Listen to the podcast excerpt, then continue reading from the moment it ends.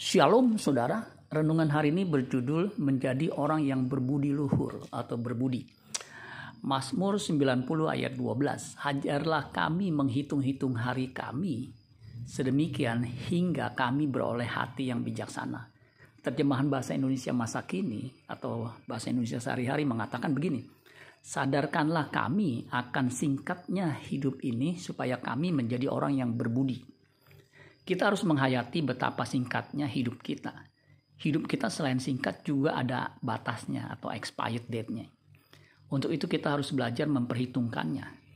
Kehidupan kita yang sesungguhnya adalah di kekekalan, bukan di bumi ini. Karena kita ini makhluk kekal.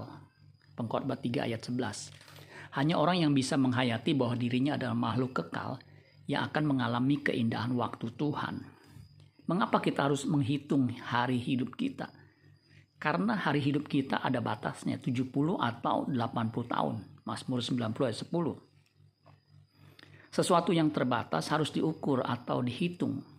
Kecuali tidak terbatas. Misalnya udara yang kita hirup.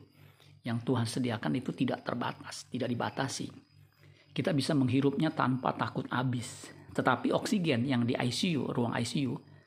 Yang persediaannya terbatas harus kita hitung. Karena ada harganya. Belajar berhitung yang paling dasar adalah tambah, kurang, dan bagi kali. Dalam kehidupan ini ada yang perlu kita kurangi dan tambahkan. Apa yang harus kita kurangi dan tambahkan? Lalu kita bagikan dan kalikan. Kurangi dosa atau kesalahan kita sampai tidak ada dosa lagi di dalam diri kita sama sekali. Kurangi atau hilangkan keributan yang suka kita buat di komunitas kita. Tambahkan dan tingkatkan perbuatan baik kita terhadap sesama. Bagikan kesaksian hidup kita yang menguatkan orang lain. Share kebenaran firman Tuhan yang kita dapatkan kepada keluarga, teman, dan orang lain kita kenal. Kita juga harus melipat gandakan potensi, talenta, dan karunia yang ada dalam diri kita sehingga bermanfaat bagi orang lain.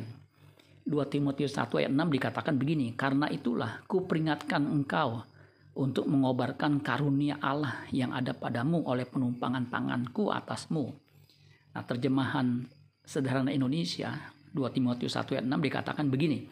Oleh karena itu saya mau mengingatkan kamu supaya terus memanfaatkan dan meningkatkan kemampuan rohani yang diberikan Allah kepadamu pada saat saya meletakkan tangan saya atasmu. Kemampuan itu seperti api yang tidak dibiarkan padam.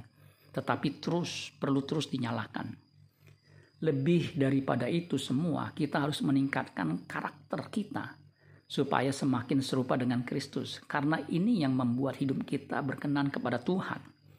Jika kita lakukan semua itu, maka kita bukan saja akan memiliki hati yang bijaksana, tetapi juga menjadi orang yang berbudi luhur. Amin buat firman Tuhan. Tuhan Yesus memberkati. Sola Gracia.